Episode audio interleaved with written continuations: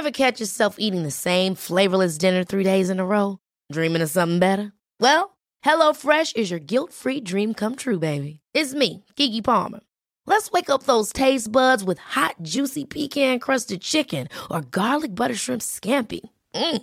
Hello Fresh. Stop dreaming of all the delicious possibilities and dig in at HelloFresh.com. Let's get this dinner party started. A lot can happen in three years, like a chatbot may be your new best friend. But what won't change? Needing health insurance. United Healthcare Tri Term Medical Plans, underwritten by Golden Rule Insurance Company, offer flexible, budget friendly coverage that lasts nearly three years in some states. Learn more at uh1.com.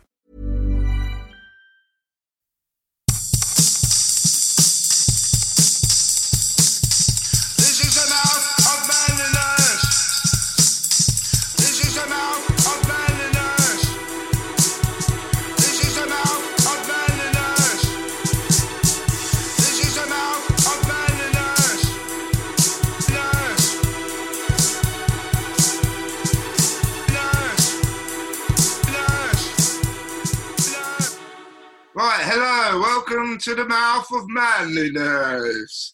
This is another uh, lockdown episode. Uh, we are via Zoom with a very wonderful guest, artist Gary Mansfield, who I'm quite pleased to say has become a bit of a mate to me.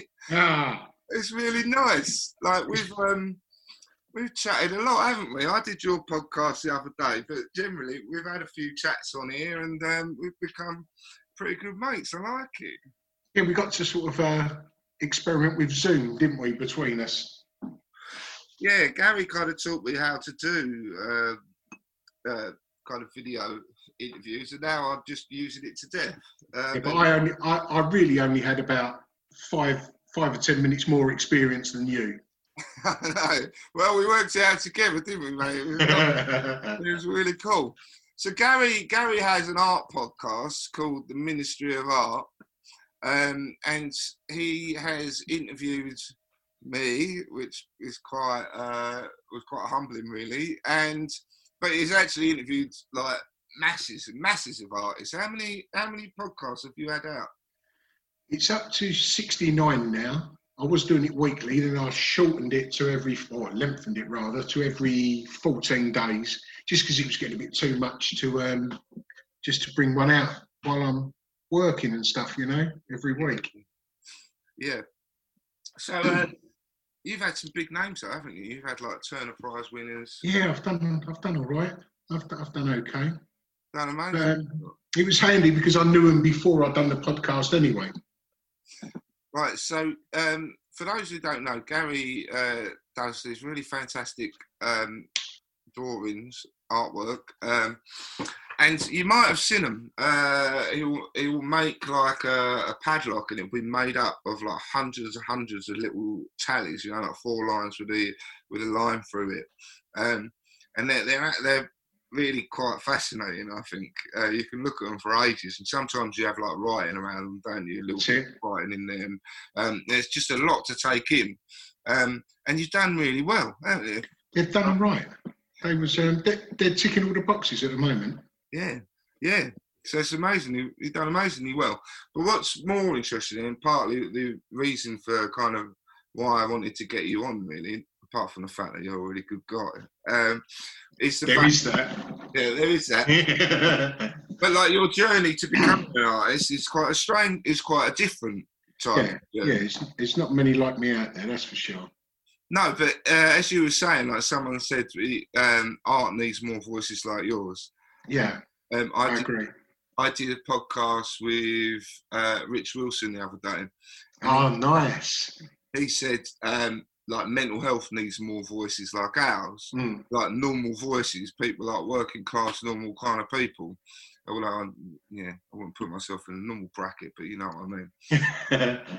So, um, tell me a little bit about. Uh, shall we start then with um, how you came to discover art?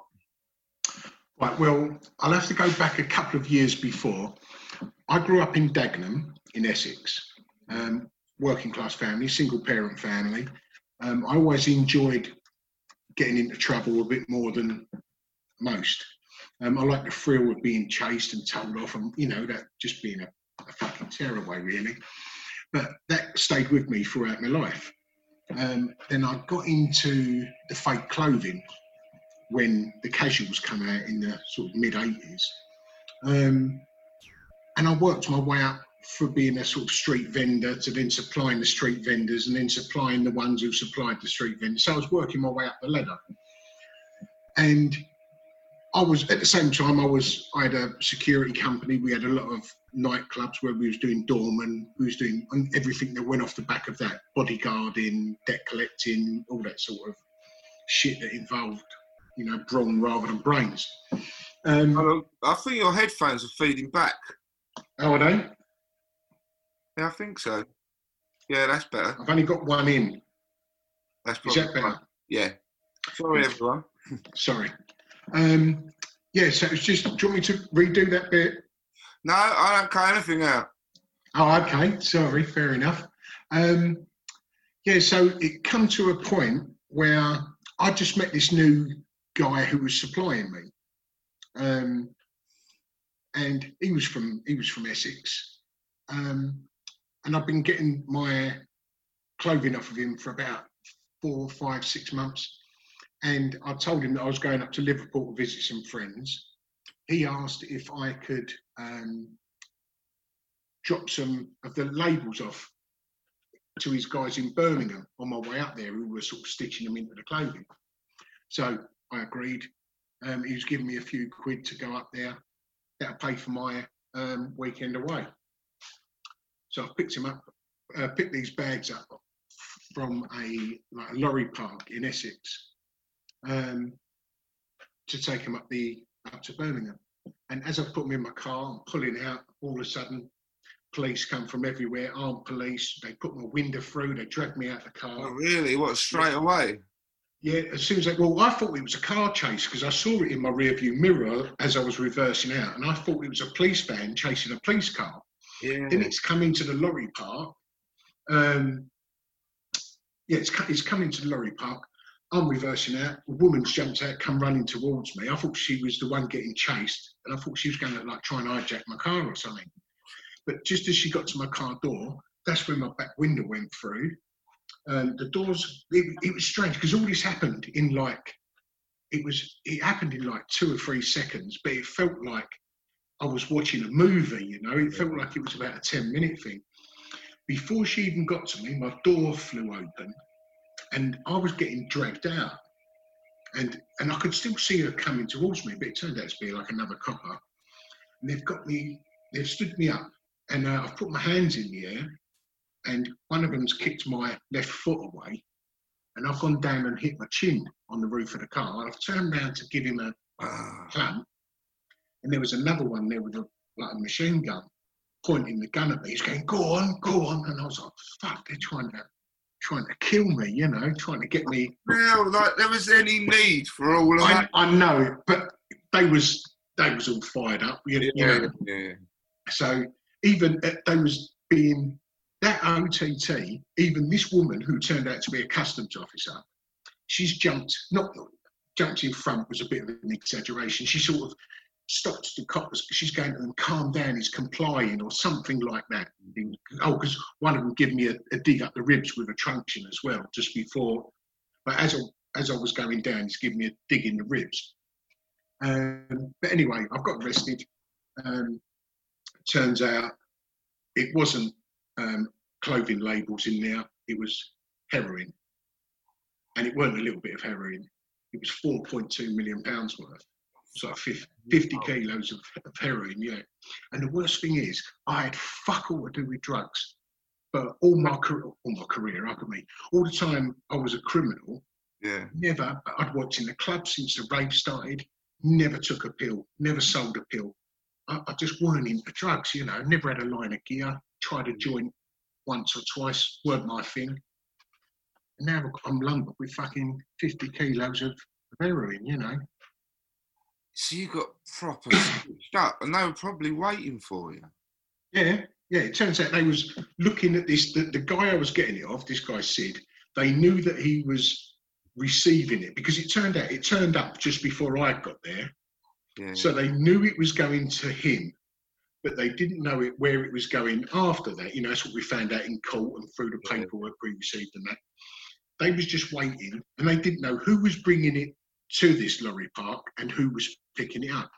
So they was just waiting for someone to get um, drugs out of or big bags out of one car and put them in another. You know, and it just so happens that it was me they saw.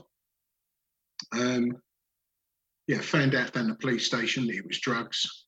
Went off me, went off me nut a bit, you know.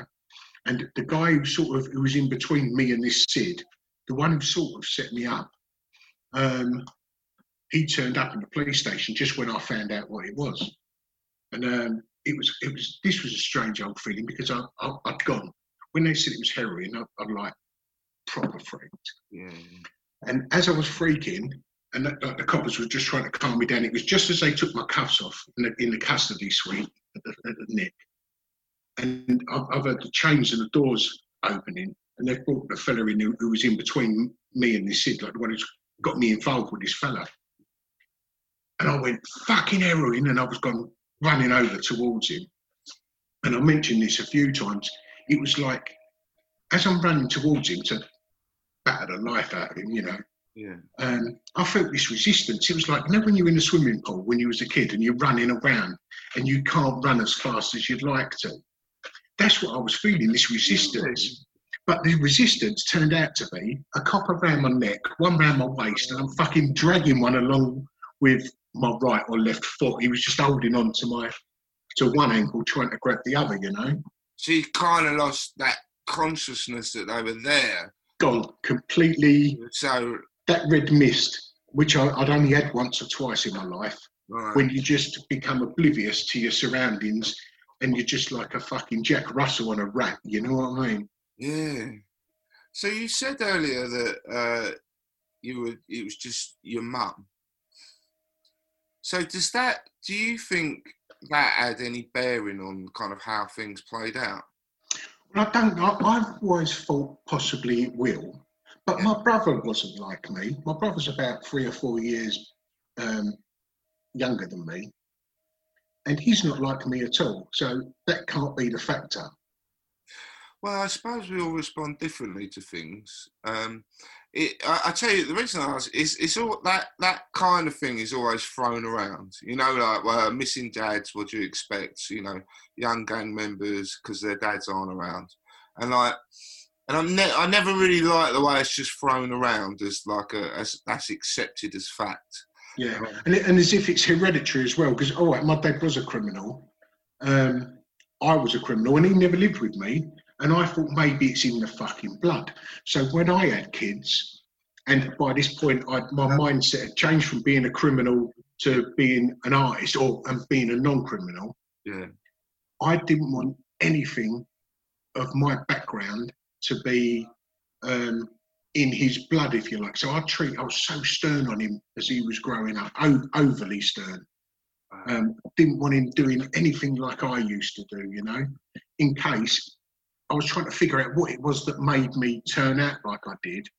So I just stopped him doing anything at all that I did when I was a kid, in case that was the, the key or the trigger that turned me, you know. yeah. Like I, I think um, like that's how you solve the problem, isn't it? You know, like you. It's like this virus. You stay in, you stop any contact Yeah. to break this to break the chain. Yeah. Yeah, it's interesting. So did you like when you were growing up? Was it pretty tough? Like, Yeah, it was well, it was in the in the eighties and the you know late seventies when it was the mods and the skinheads. There was a lot of um, racism about. There was a lot of you know it was it was one of them where you'd get fucking beaten up just by looking different from from someone else. You know. yeah, I, I I think I kind of started to kind of come of age a little bit after that. I do remember that stuff, but I I, think I've got a couple of years on you anyway. yeah, I'm 44. Ah, see, I'm fifty-one. Oh yeah, oh yeah. Hmm. Fat face, it pulls all the wrinkles out. if I lose a if I lose a lot of weight, I'll end up looking sixty. You never, you never want to skinny when you get older. Mention it, those older. So when um, so you so what happened then? So you got you found out it was heroin, which must have just scared the living shit out of you. After the anger, it's like, oh fuck, I'm fucked. Yeah, I well, I knew that with the amount of drugs that I had, I was likely to get about an 18, about 18 years if I was found guilty. Now, I know it sounds obvious. You go, well, fucking hell, he's got 4.2 million pounds worth of drugs in his car. Yeah. Of course he's guilty.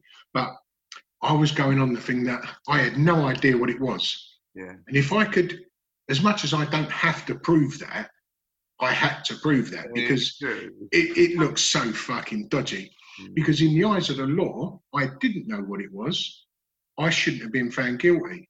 But I'm in the position, I'm in, you know, it's, it's this big chain of people, and I've got a bad criminal record anyway. The, you know, the police have been on me, you know, for years. Um, so, you know, you fucking take your chance. Yeah, I suppose they just say it's possession, wouldn't they? Yeah. So you just get fucked with possession because you you are in possession of it to all intents and purposes, but only for like a moment. Yeah. Yeah. But it's So, the moments that, so your mitigation, like they didn't have any, they didn't really have an angle. Did you plead not guilty then? Oh, of course. Yeah. Um, I, yeah, I just told him exactly what, and, and normally I would just make up anything at court or just go no comment, no comment. You know, when I, I mean, I went no comment in my interview, but when I went to court, um, I just told them the fucking truth. And I thought, well, if I tell them the abs, I mean, I didn't give names or anything like that, but I told them exactly um, my side of the story. They asked who I was going to visit. I said friends. They said what friends? I said friends. I wasn't going to give. Fucking my friends were proper at it up in Liverpool, you know. Yeah. Um, and it came to a point when the prosecution did say to me, "Is Sid in this room?" And he had been arrested, Oh, and he was in front of me.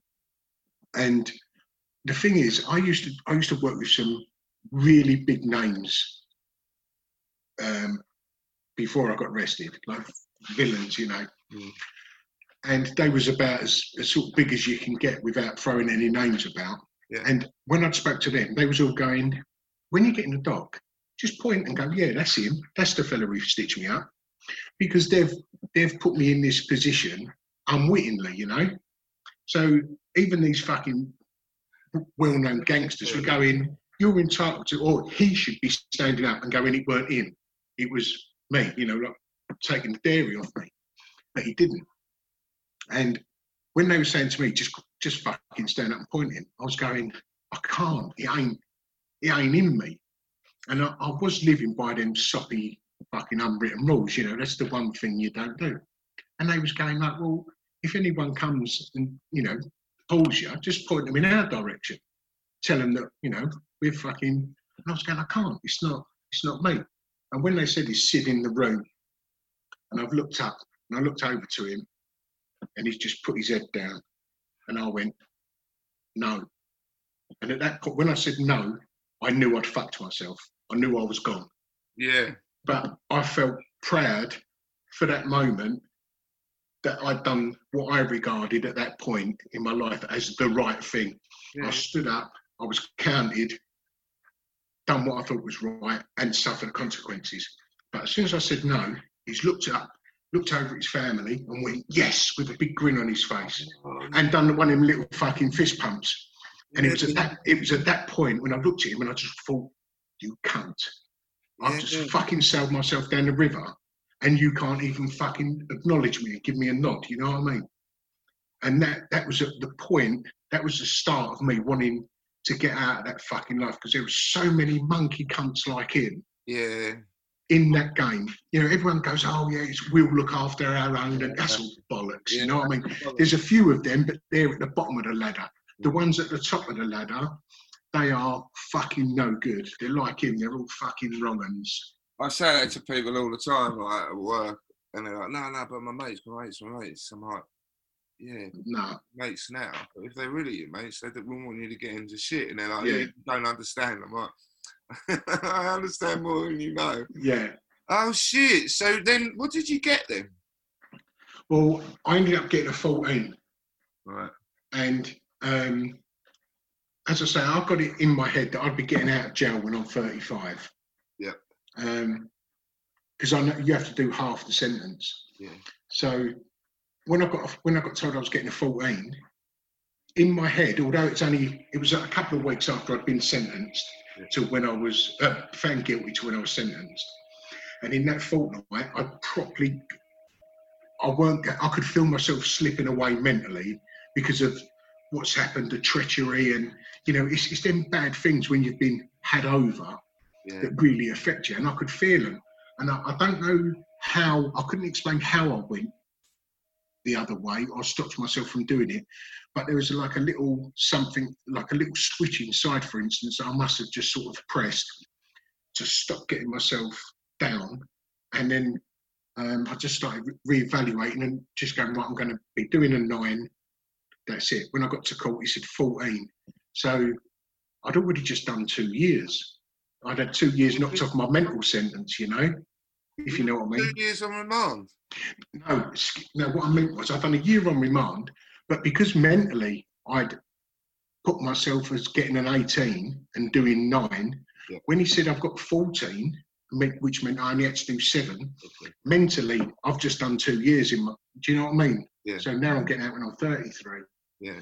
And I was, I wouldn't say I was happy, but people think I was fucking a bit odd when I say this, but I genuinely looked over to, to the judge and give him a nod as if to go thank you because I, the minimum, the absolute minimum I could have got was 14 years. So he gave me the absolute minimum, which to me sounds like he fucking believed me. Do you know what I Yeah, mean? um, yeah. Uh, I, I've been in court so many times, and um, you kind of get the sense that the judge is acknowledging the situation. Yeah, well, the judges have a sliding scale. They Yeah. had, for, for my category, they had 14 to life. That, that was, you know, that was it. And anything in between those. And he gave me 14. Yeah. And as I say, mentally, I'd, I'd prepared for 18. And I've done, you know, he'd, he'd given me that. the other guy doing the fist bump probably helped as well, because it then just made him look really fucking guilty. Yeah. Shit. So when so you yeah. So I was thinking like by the time you actually then went into jail, like you'd already been in for a year on remand. Yeah. Anyway, remand's got to be the worst though, surely. Remand's No. got. To be, It's the easiest bit of bird, uh, easiest bit of jail time, because you've got so much more freedom. Uh, once you get convicted, it's you've got a different mindset anyway because you've got that bit of hope when you're on remand yeah, 50 50 am I going to get away with it? Am I not? As soon as you've been sentenced, you've got a sort of it's as if another a dial goes off in your head because you have a completely different mindset, you know. Now I'm going right, I've got seven years to or another six years left. But on the flip side to that, I was like, when you look forward to seven uh, to six years, yeah. that's another fucking long way away. yeah. And at that point, I was angry with them, with the court system for not believing me. I was angry with fucking everyone. So, and again, I say this to a lot of people. I really wasn't the person that you're speaking to today. I was a completely different person, you know. yeah. Oh, excuse me, I just. Um, yeah, completely different person. So I went a bit the other way. You know, I went a bit more violent, and I was, I went, I was a bit of an arse when I got nicked. I went even more of an arse for about, I don't know, four months or something, four, five, six months. I've got a mate who did quite a long stretch, and he did the same. He kind of got stitched up, and then he did pretty much the same. He went for a really long period. I think he got like six years, and he did at least half of it was hard time because he was just so angry Yeah. Well, I think a lot of it, Nick, as well, is, is like self-preservation. You know. Yeah, yeah, because you go right, right, because you're feeling so fucking weak. Or me personally, when I look back, I, I, I can't think my mindset at the time because I was in a, you know, a wrong place. yeah, But when I look back at it, I think it was like a self-preservation. I was feeling so weak, vulnerable, um, and and a victim really because I've been fucking had over, uh, mugged off, you know, completely. So I was feeling a bit of a lesser man. So I was trying to prove to myself and others around me, I ain't just been mugged off. You know, that's you know trying to sort of do it that way. You know. Yeah, Um. So, did you have um, kids and that and miss No. at the time? No, no. Okay, so that's a bit, Yeah, it's good. A bit easier. How old were you when you went in on the? Twenty six. Right. And the, the thing is, I said it when I was away at the time. I had such a fucking good life. Uh, if you look at it, um, I mean, some people say it was fucking crazy, but I was in the rave scene when it started. I fucking loved it. Uh, um, as I say, I never took pills and all that, but I loved that scene. I loved the people. I was around the um, like the lap dancing and all that when that kicked off, and we was doing like you know we was doing stuff with the girls, taking them round. It was just a fucking real fun time, you know. I was I was having it with some celebrities at the time who were sort of, you know, like uh, Freddie Starr and you know them sort of people at the time. Yeah. They were my mates. It, we was going away with them, having just it was just a real fucking good point of my life Yeah. everything was going really good. I, I was living an exciting life. You know, we're getting into lots of tear ups. I was involved in the people, like the gangsters that you read about in books. You know, they were my mates. It was all just fuck. It was like living in a fucking film. Do you know what I mean? Yeah. And then all of a sudden, it was just taken away. It was hard. It was hard. But then it could, just got adjusted. Because normally, when you go into a prison, Yeah. you have, you have to sort of prove yourself. You know, when you walk in, you have people looking down, um, just like you see in the films. You know, people looking down off the other landings, looking at you. But when I went into Chelmsford, Nick, and Chelmsford, not much goes on in Essex really as such on a day-to-day basis. When I got nicked, and then it got to the prison before I got there, that this bloke, being me, um, when the police pointed a gun at me and hit me with a truncheon, I turned around and attacked the copper with the gun, which didn't happen. But Yeah. I weren't going to fucking say that he didn't. I was going to run with it. So when we walked into the jail, or you know, when I walked in, and everyone's looking down at us, normally when people stare at you and sort of try and half intimidate you, people weren't even looking at me in the eye. You know, they So were like, safe. Hmm? So you were safe, like Yeah, people. oh, yeah, as soon as I like, walked in. "Don't with him. yeah. Well, it turns out I knew a few, but every jail I went to, I knew Yeah. a few people in there anyway. You know, so it's handy. So, so was there? I guess what I'm trying to get to is like I know there was the point when you kind of when you started doing artwork, and I just wondered if there was any kind of points prior to that where you were like, you know, those moments when you like think like you're really down and then you make sense of things or anything like that. Yeah, I, I mean, I can't, I can't say a specific point, but I know this is the specific moment in time. You know, that, that sort of general area was when I got nicked. I just, I was just thinking then, you know, these these people who are higher up the ladder, a lot of them I've seen to be untrustworthy. You know, Mm. and I thought I don't want to be a part of them. When I got to the jail, and you've got like a lot of prisoners, most of them are just all right people. You know, Yeah. you'd get on with mate. Or, you know, you work in that field. Most of them are all right people. people. yeah. A lot of them are fucking nasty, horrible shitbags. And when I was around then, and people who I put myself on a similar rung to, Yeah. I was looking at them and they were, I, I just didn't like the way they were acting. And I saw that they were acting rather than them being themselves. Yeah. And then in my head, I'd be going, oh, fucking, I can't have it with, with these people. And they're, they're me, you know? And then I was thinking, that's what I don't like about that person. I did that. When I hear someone, or when I say something in a conversation to someone, and I go like, uh, this is one I do remember. When I go, oh yeah, it's one of your own, and then I cringe because I fucking hate that. That one of your own, you know, that sort of gangstery bollocks. Yeah. And then I, I'd catch myself saying things, and it was then I started to realise there was things about me I didn't like. And it wasn't until I got into the art class, and just by chance, I you know, I'd never into art. Um, the tutor there was really funny. He was a really funny. He was like Basil Fawlty. he was just constantly having a go at people. He was well. I always explained him as a camp uh, Basil, like camp Basil Fawlty. Yeah. Um, he was just really fun, and he was great to be around. And he he'd give me a drawing exercise. I've done it. It looked like what I was meant to draw. He'd give me another one. I've done it. It looked like it was meant to do. You know. And I thought, fucking hell, there's, there is a little something in me that, that that's here. Yeah. And then he gave me some art books, started reading them, and I was enjoying them. All of a sudden, it grew and grew. And someone gave me the um, the Sensations catalogue, which was on at the time, which is one where Damien Hirst cut the cow in half, and you know the Myra Hindley.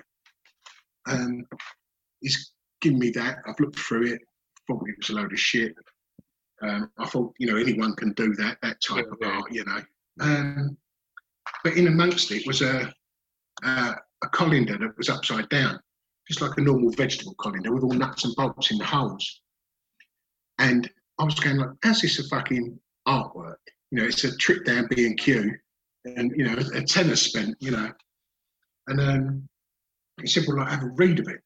And it was he let me take the, the catalogue back to my cell overnight, and I was looking, and I, I looked at this particular one, and I turned it up, um, turned it upside down. I turned it over because it was on like this little postcard, and it was um, an artist called Mona Hatoum, and she was either Palestinian living in Lebanon or Lebanese living in Palestine, one of, one of the two. She'd come to the UK to, to study. There was a regime change at home.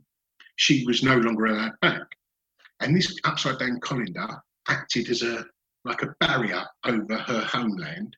The nuts and bolts were um, blocked entrances and exits, you know, so there was no way in getting back. So I don't know whether it was just my environment where I was. It's resonated with me, you know, and I've gone like, how can she explain all of that in just a trip down to B and Q with a bag of nuts and bolts and a colander? And then that sort of made me look at that. That's called conceptual art because yeah, they're I know. That's about you go, ah, conceptual art. yeah, because they're talking about the concept rather than Yeah, yeah, yeah. what it's made of, and that's that just made me realise. Well, of course, it's not. It's a what I've, how I've always explained it that conceptual art is just a 3D representation of an idea, um, and that's exactly what it was. And then that made me look at all this other artwork in different eyes Yeah, and give it a bit of time yeah, rather than just look at something. Like when you look at a person, you go, "I don't like the look of him." Yeah. they could be the nicest person ever, you know. Um, it was that It sort of thing. your way of thinking about things a little bit, doesn't it? You know, Yeah, like, like, definitely. you know, like uh, so many people go like fucking Warhol. What? It's a fucking. oh, It's Campbell's soup can, and you're like, no. Yeah, exactly. There's more to it than that. And like, and if you just want to see it like that, that's fine. Um, but yeah, you that moment when you go from what are they the old shit to fucking hell. It's so what? It's just become the most powerful bit of work I've ever seen, you know. Yeah.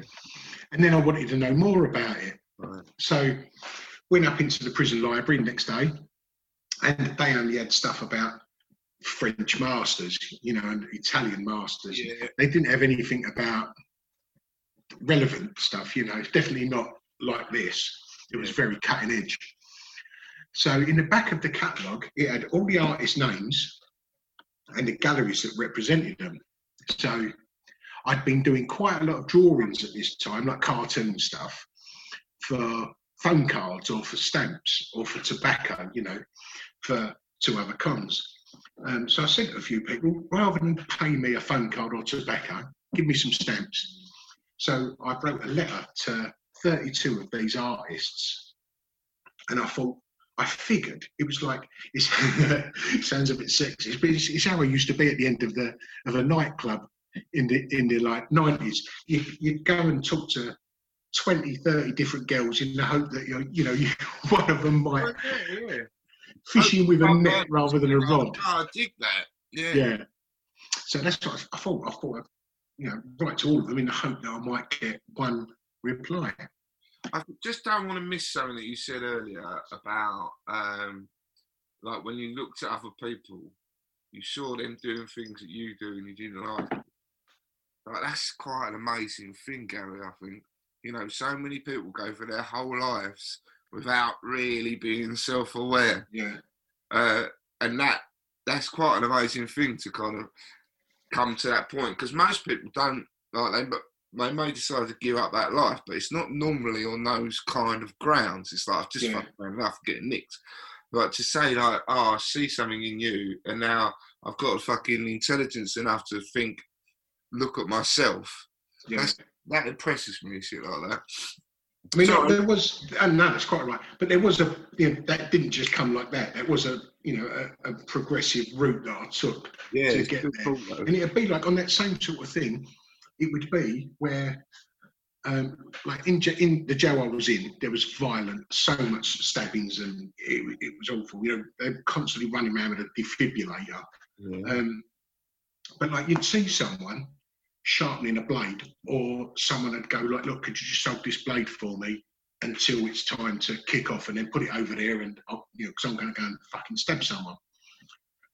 And you would, it's just part. It sounds crazy, but it's just you don't know the person, but you're helping them out because you just help each other out. Mm. But you always just like on one of the things on that same sort of thing we was talking about. One point, I went, "What are we doing that for?" He said he owes me a, a phone card, like a four pound phone card. I went, "So you can open him up over a four pound phone card?"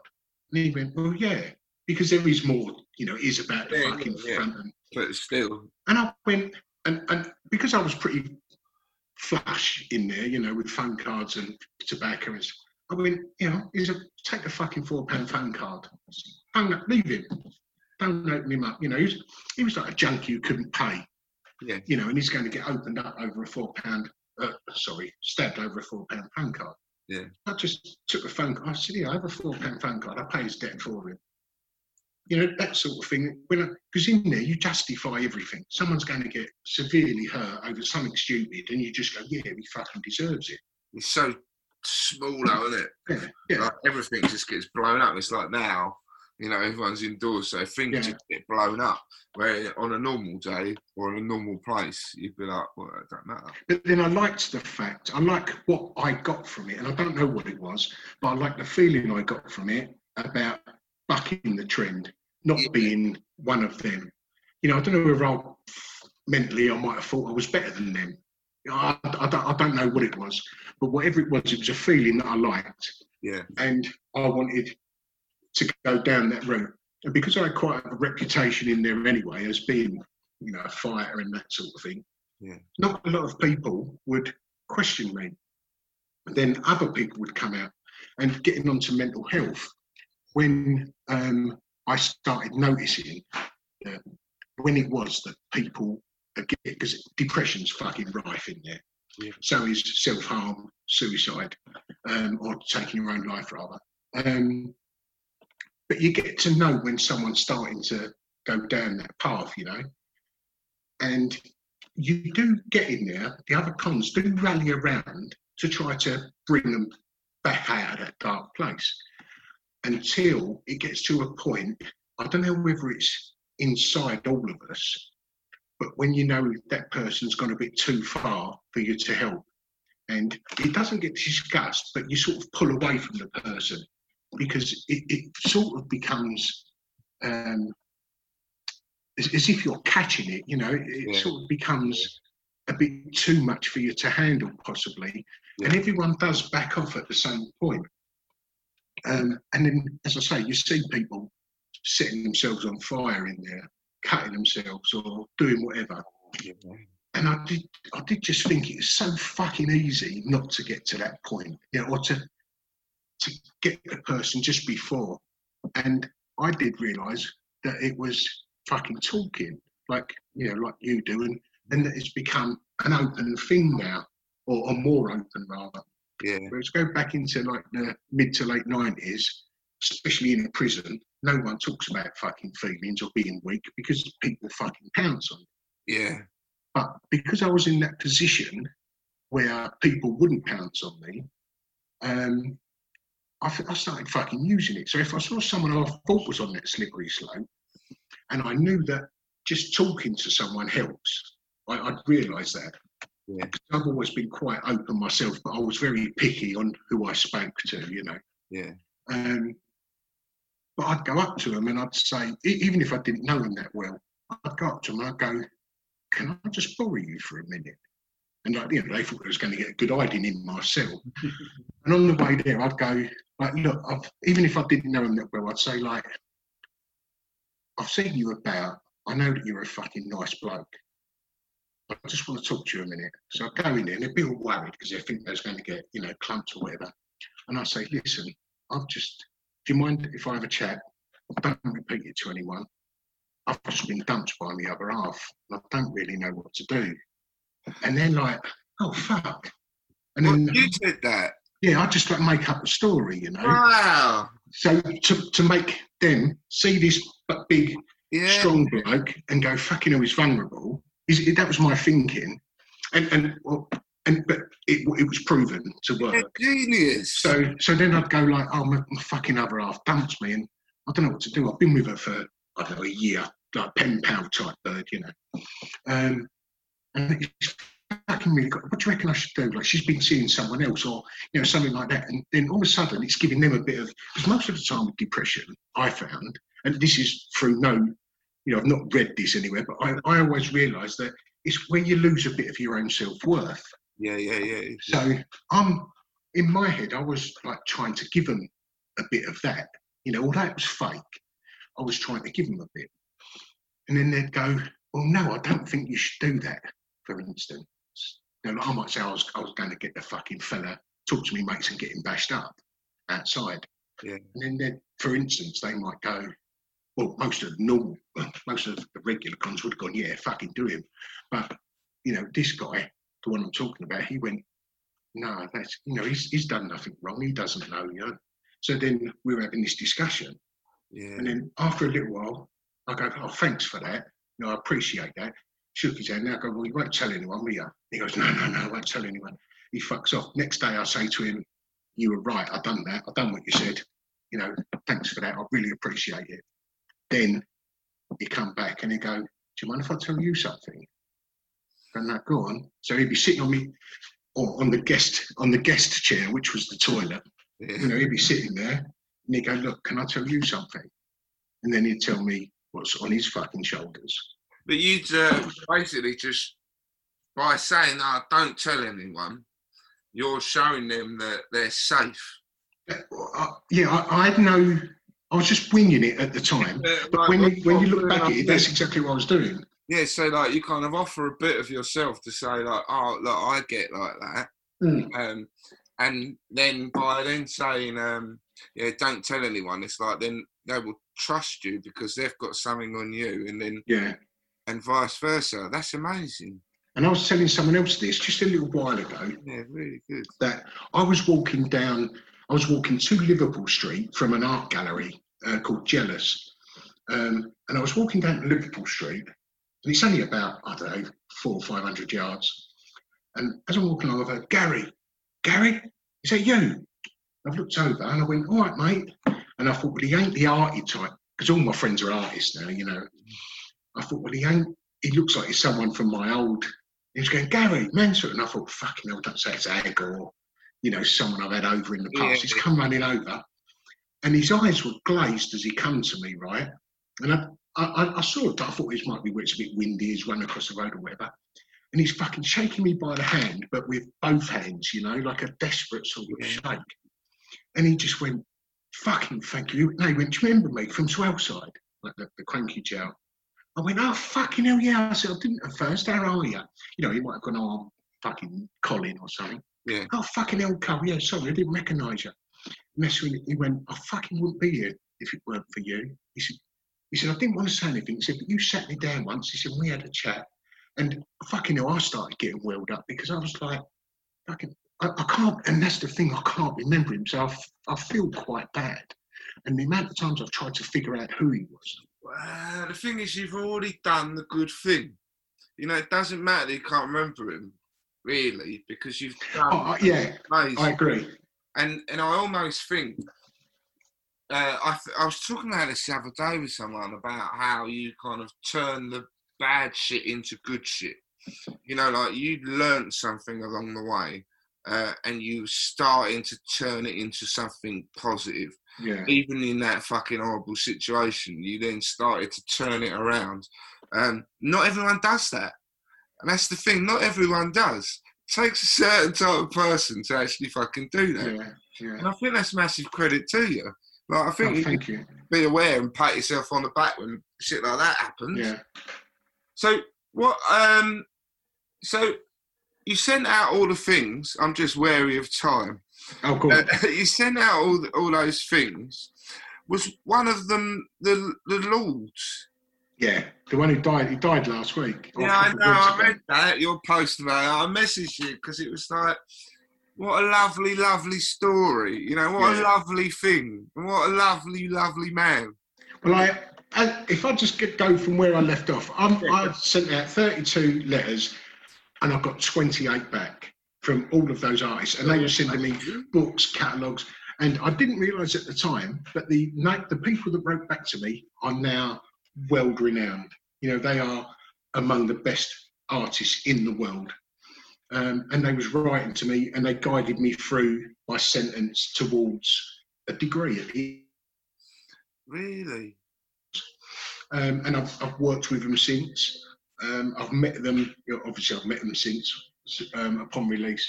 When I was at uni, I'd go to their um, like after show parties and that sort of thing. Then I'd work with them as an artist since I've been out. Um, and I was on the phone to one of them yesterday for I don't know, about 40 minutes, just having a little quarantine chat as you do. But the person you're talking about was Lord Bath.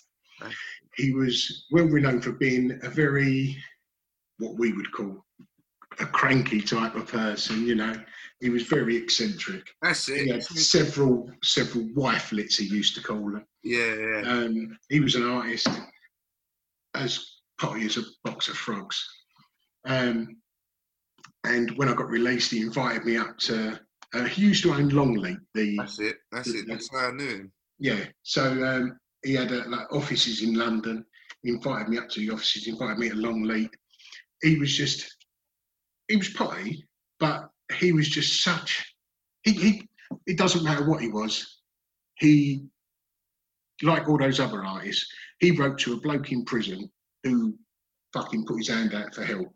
Yeah. And I could have been a crazy ass murdering rapist for all they knew. But they they looked at me just as someone who wanted some help with art. And I appreciated it. And I still do to this day how they can't even imagine, you know. And I didn't see this Lord Bath. I, he used to he used to do these um, make these Christmas cards every year, and he'd always send me a Christmas card, even if I hadn't spoke to him throughout that year. And then I heard just a couple of weeks ago that he had died because of the coronavirus, and it was it really fucking saddened me. You know, that more than it should have done, really. Maybe because he's one of those who sort of helped, you know. I'm not surprised it saddened you, man. It saddened me to read it. It's like Yeah. someone actually gave you a chance. You know, like, and so often people don't, do they? Yeah. And I don't, I don't often on social media. I mean, as much as I'll always post other people's stuff, for Oh, yeah, instance, you know, lovely and but I never normally, if you look through my posts, I don't normally give too much of me away. If you know what I mean, in my art I will, but I won't ever. I really, very rarely put any talk about personal stuff on there. yeah, And that was one of the very few times when I've just gone, well, you know, he fucking people deserve to hear what this, you know, aristocrat, because people see him as being a sort of sexist because he had several of these wives. He was very hedonistic and, you know, I just saw him as being. a- Well, I don't know. Like I, I kind of like. I don't like sexism, but like I like people who do things their own way. yeah. I mean, I had lots of people when I mentioned him at uni and that sort of thing. I go, oh, I don't like him because of this, and I say, look, I don't care whether any. I, I didn't say it like this because it sounds quite patronising, but in my mind, I was like, I don't give a fuck what anyone says about him. Yeah, He helped me when I needed it, yeah, yeah. you know, and even if it would have been something bad he would have done, I would have said, yeah, he's an arsehole for doing that, but he helped me once. That was it. So Yeah. when, so when you were, uh, so you were doing art inside. Mm. Did you do any um, like art qualifications whilst you were inside? Yeah, GNVQ. I started on a level two, which was like the intermediate. Yeah. I've done that at Swaleside, and then I got told I could go to another one, another prison, a, a category C, because I've done that GNVQ. That enabled me to um, have my categorisation lowered, Yeah. and then I went to another jail. And it turns out they said that I can go to this other jail and go to college. When I got there, that weren't even an option, and the tutor at that jail was less qualified than the one I just left, and she wasn't able to teach me the grade three, like the advanced. Oh, really? So I contacted Dougie in the other jail, and he he sent me through the the um, the guide that the tutors have, like this quite big fucking thick thing. Yeah. And I had to. It was all how it was from the governing body, and it's a, a you know it tells the tutors how to teach the lessons and what category and that sort of thing. Yeah. So he sent that to me. So I've ended up teaching myself the advanced one because of these guidelines that he'd sent me. Yeah. So when I did go to the next jail, when I was allowed out to college, I went there and the tutor said, you, you know, like, show me the work you've done, for instance.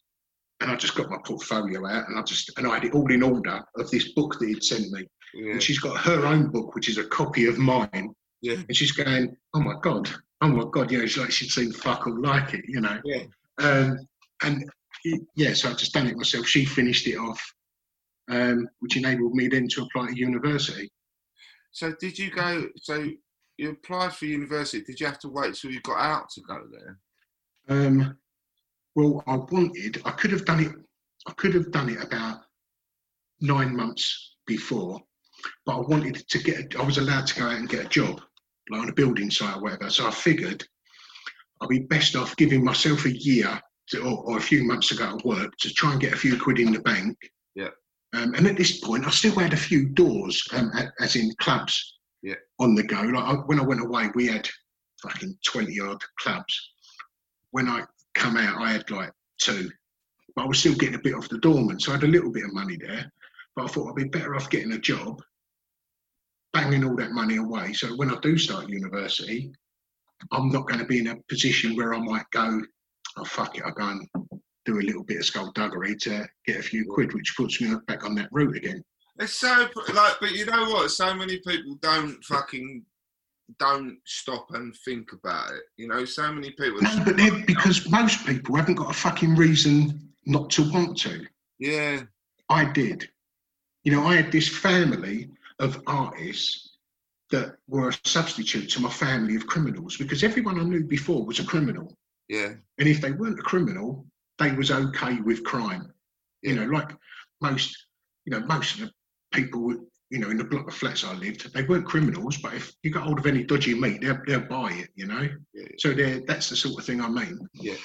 But then all of a sudden, I had this shift of a community, if you like. Yeah. And then my interest got, you know, absorbed into these people.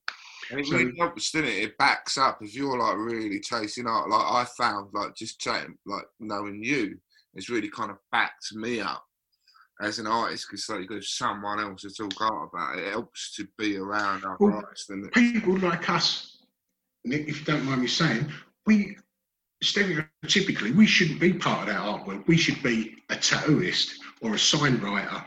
Do you know what I mean? Yeah. They don't. They don't mind that. They don't mind Mind people like. As soon as we crossed the threshold into a bit of fine art, I mean, I saw it straight away. With and I still get it now. You know, years and years down the line, um, people sort of look when I start talking about art, they think, "Oh, fucking chancer," or s- you know, It's funny, isn't it? Because if you think like, like Damien Hirst, Northerner, isn't he? yeah, like- he, he hasn't got any working class family, single parent. Yeah, Tracey Emin, like, Same again. and if you think, what were they around like eighties? Were like, yeah, Yeah, but people people will excuse the when they're famous. That's different then because most people think that these famous people have always been famous. You know, when we look at Ronnie Wood, for instance, as a rock star, he's always been a rock star. You yeah, know, he, he fucking weren't. You know, not until his Yeah, early that's twenties. You know, true. So then, what happened then? So, you, where did you go to university? University of East London. Ah, I didn't know. And- And at the time, Goldsmiths was the thing because that's where Damien Hirst and all yeah, come from. what I gonna go. Right. So I purposely, I had, you have a list of three and you, you have to put them in order. Yeah. I had University of East London first, then Goldsmiths, and then it was Byam Shaw, which has gone there. It's part of University of North London or something like that. But Byam Shaw was like a drawing school and prestigious, as was Goldsmiths. University of East London is an old, what they used to call a polytechnic. Um, and when I went there, even the tutor said, Why have you got University of East London first? And I said, I had it in my head that I was going to be a famous artist because I was, I had that drive, I had the passion. And on top of all that, I was working my bollocks off and I fucking loved it, right? I, obsessed with it. Yeah. So I thought, well, I'm going to be famous, but I don't want Byam Shaw or Goldsmiths taking the credit for it. I didn't want to go, oh, yeah, thanks to Goldsmiths. Really, really? That, yeah, that was how I had it in my head. Fucking hell. And uh, when I told the tutors, like who was doing the interview, I One of them- loved it. yeah, one of them was like nodding. He's pulled someone else over. He's going, to have a look at his portfolio. Just tell him why you want to come to University of East London. And yeah, that was it. And it, yeah, I got in. It was fucking brilliant. So you did you three years. Hmm. God, I wish I do. I, I do sometimes wish I'd have finished my degree. I still kind of talk to a few people who um, who did finish it, and I don't. Very, very like maybe one or two still does artwork. Uh. Well, Grayson Perry opened our third year show, so that was pretty cool. Have you been up to his house, the Julia house? No. Oh, no, no, no. It's fucking amazing. Is it? Ah, it's just like nothing else, and it's like uh, on like a hill. There's like houses here, but like, when you look at it, like the aspect of it is there's like you can see the river in the background. Yeah, yeah, yeah. It's just got these really rich greens and yellows and bits of red, and it's pretty breathtaking. It's good. Like? I, I, I didn't think I'd be bothered, and then I went there, and I, I felt a bit choked looking at it. Good. You know, like I really did, and like, that's the beauty of art, isn't it? Yeah. So you said, um, so you said it was like you when we were talking earlier. You said like a bit later on, like so when you came out. I keep saying you came out. oh, um, whatever. yeah, well, yeah, you're like me. We don't care. Um, and but like you said, like you had a dip afterwards, like kind of. in my men- second year. Well, the thing was, I was in, although although I had a different mindset when I was in jail, I no longer saw myself as a criminal, right? Yeah. Um, I'd said from doing that um, grade two GNVQ, I had it in my head that if I try the hardest I can, one probably 100%, if I don't get the top grade, then I'm not good enough. If I get the top grade, I'm going to go forward. So I set myself a little goal, right? Yeah, either way. Really hard to get a first. But this was for the GNVQ, not Oh. for the not sorry, not for the what's it.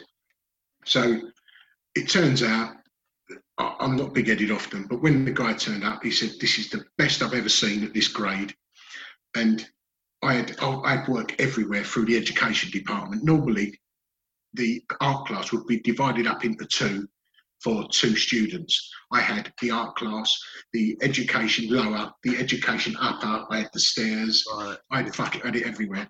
And the tutor said, um, "This is uh, advanced level, all of it. Not, you know, there's nothing that wouldn't be advanced level." He said, "And that project's going up the stairs because it was all these different paintings." Yeah. He said, "That's university level." Um, and then that that was that was the absolute catalyst when I changed, because even walking back to my cell from that afternoon my shoulders were back. I was I've always been a fat fucker, but I felt like fucking three stone lighter. I'm good enough. Yeah, I'm fucking that's it. I've changed, and I was changed that day. I've still got the letter that I got when I got into like got into art like university, and there was nothing like it. Like I knew Yeah. I'd smashed the interview, but actually getting that letter that I'm good enough to go to university, like no none of no one I knew had gone to university. Yeah, I was like the first one amongst us all.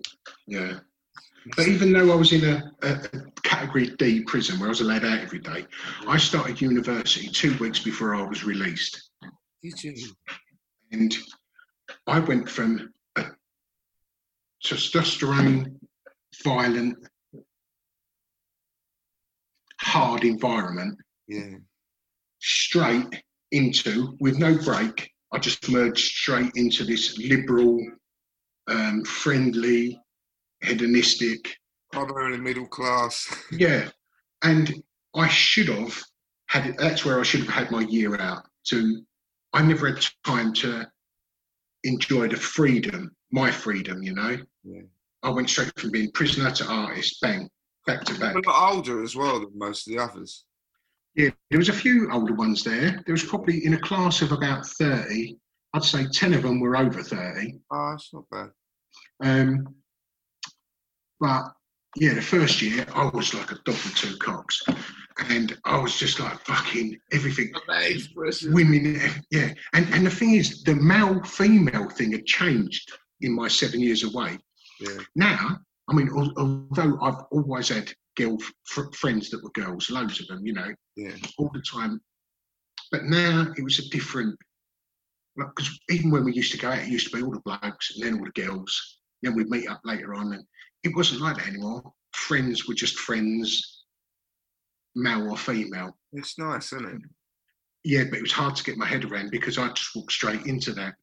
Yeah. And another thing that fucked me up, going off off piece just a little bit, is when people when I come out, people went mobile phones weren't a thing when I went away. When I come out, people were talking on these headsets that was just like a fucking earpiece with a little mic next to it. Everyone's taking the piss. No, I thought I thought I had fucking police following me everywhere. fucking paranoid as you like. But yeah, going from one institution straight into another, and they were polar opposites. I, I found that quite hard. Um, but for a year, I was just going to these exhibitions, meeting these now world famous artists, um, and they're talking to me on a level, you know. Um, and I'm taking the students with me to these big fucking after parties. and- You must have been the man. If you were like in an art felt party, like you're it. Yeah, I know them. And and what was a good one when when the person who ran the masters, the M, the MAs, Yeah. he come to me because we was having visiting artists. He come to me and he'd won the Turner Prize, right? This mm. Grenville Davey, and he come to me and he went, oh, "What was the artist?" He went, "Oh, do you know so and so?" Because it, it'd gone round about all the artists I knew. He said, "Do you know so and so, Cornelia Parker?" And I went, "Yeah." He went, would you be able to get hold of her and trying to get her to give a talk? And I went, yeah, sure. And I didn't see anything of it. And my mate Lee, who I'm still best friends with now, Yeah. he went, fucking you've just had a Turner Prize winning artist ask you if you can have a fucking, if you can get in touch with an artist for him, you know. And that's when I realised, world just gone whoosh. yeah, upside down. World just totally, totally changed. yeah. That must it- fucking been a bit hard to take at points. That is pretty amazing, though, Gal. It really is. It wasn't until the end of the first year, and then universities are shut for like three months. And I was still, I was, I was still going into my university studio every day for that three months. Um, I was, there was me and like this Lee I'm talking about. Lee would go in about three times a week. I was going in seven days a week. So were you Still- like living there then? No, So you I was living just down the road in in in Romford. Oh, okay, right, yeah. Um, but then, yeah, I sort of, as if I had like a little burnout or a breakdown, or I, I don't know what it was, but either way, it weren't a good, weren't a good thing. And I had, I had a few things go on at the time. My granddad died. I was trying to resuscitate him, you know, that sort of thing. Oh, That, that right. fucked me up. Yeah. Took me so bad. I tried. Uh, not, I didn't try to do it myself. That was an exaggeration. But I was looking at ways which would be the best way for me to do it. I got to that point where I was going, right, I don't want to do myself like my wrists, ain't me. And then I'd, I'd found the one that I was going to do. So I was just, I'd got myself to that point. This is something I was thinking about today. Is that quite often when when you might from the outside you're looking in and someone seems to be so much on the up. You know, it's like you know, you know the artist is doing really well, your work's coming out great, and like you've got this whole future ahead of you, and you've pushed this other life away, and you're doing so well. Yeah.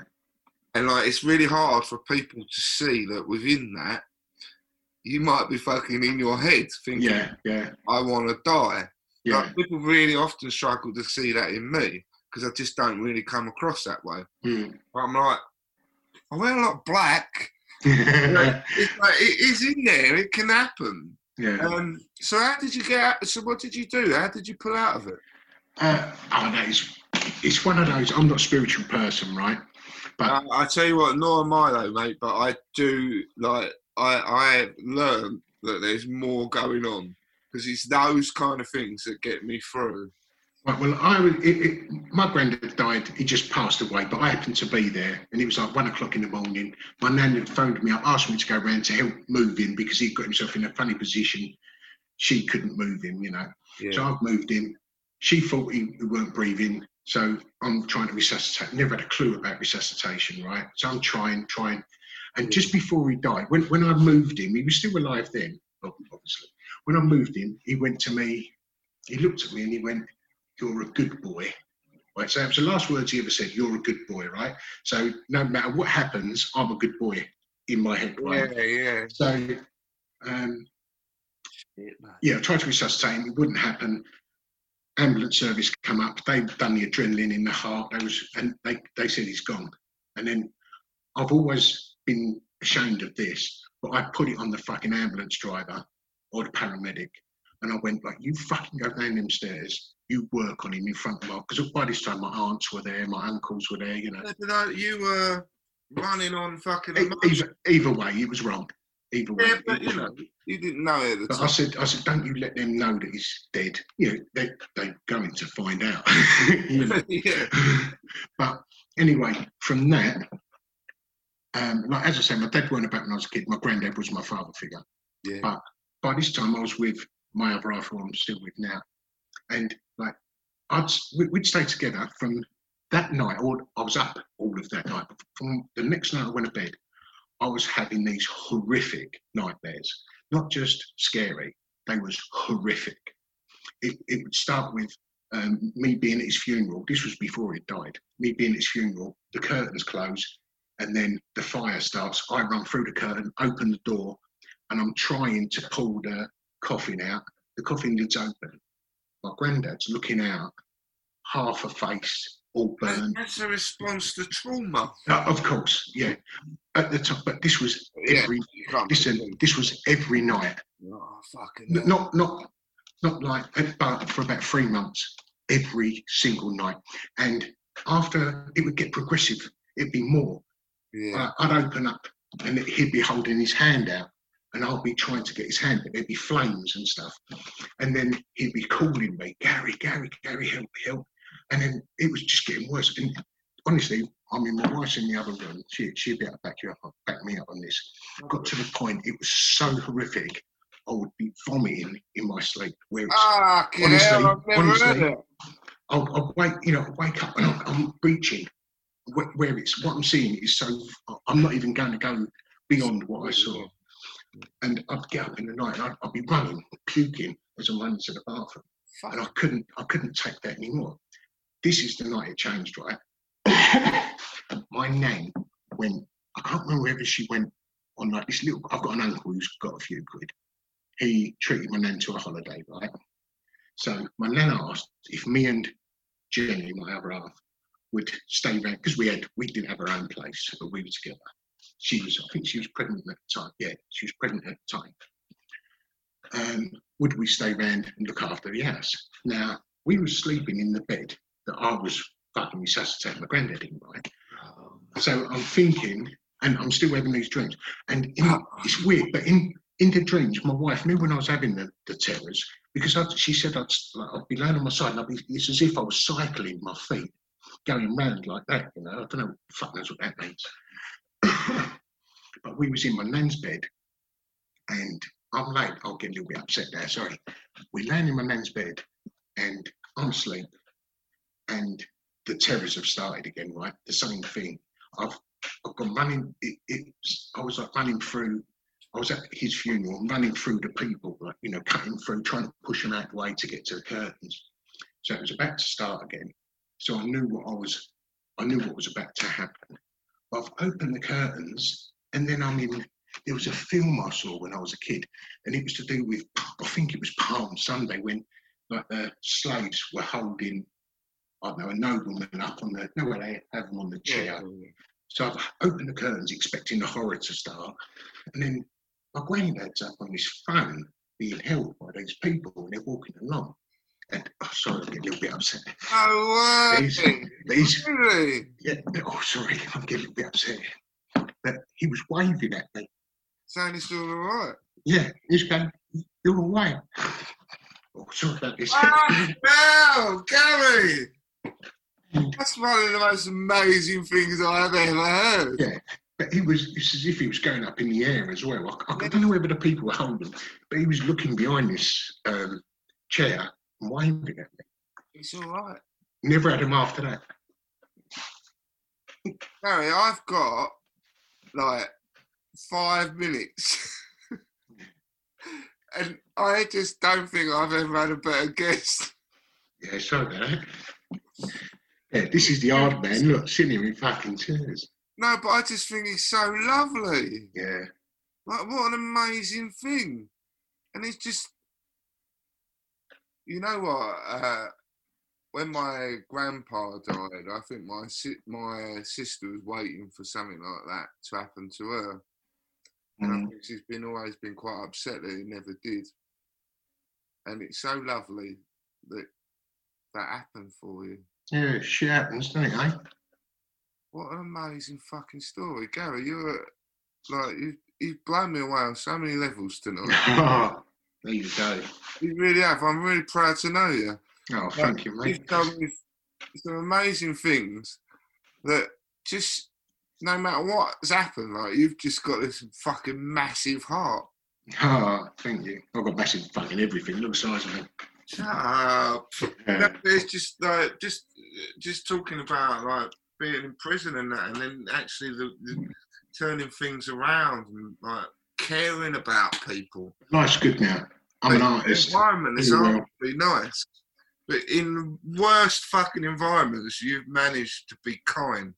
Oh, Most Well. people aren't. pays off. It pays off. I'd like to do it again. I, I feel like I want to go. I feel like I'd like to do an episode where we go uh, uh, university onwards because I feel like we, we could have probably done another hour. I do rub it on a bit. I do No, apologise. no, no, not at all. I've, I've enjoyed every single fucking minute of it. Yeah, I really have. You've been absolutely amazing. good and on I, you. and I, I wouldn't just say it. I'm, I'm not that kind of person. No, thank you, mate. I've, I've loved it, Gary. You're a fucking blind. Ah, good, you really are. good. I'm gonna. I'm, I really hate leaving it there, No, you're quite all right. but I'm gonna have to. You're lucky to get the granddad story. Very, very few people get that, even in person. I know, but it's fucking amazing. Ah, there you go. Like, like life affirming, um, you know, story that makes you think I'm gonna fucking keep going. You know, Yeah. it's one of those stories that make you think, fuck it, I, like I'm fucking like. I, I always say it's been an uphill struggle, but I, I seem to be plateauing out now. Well, yeah, I feel exactly the same actually. Good. Like, now I feel like my life's started to become good. It's good to talk. It's good to talk. That's, that's Bob Hoskins. It's good to talk. Right, right. It helps.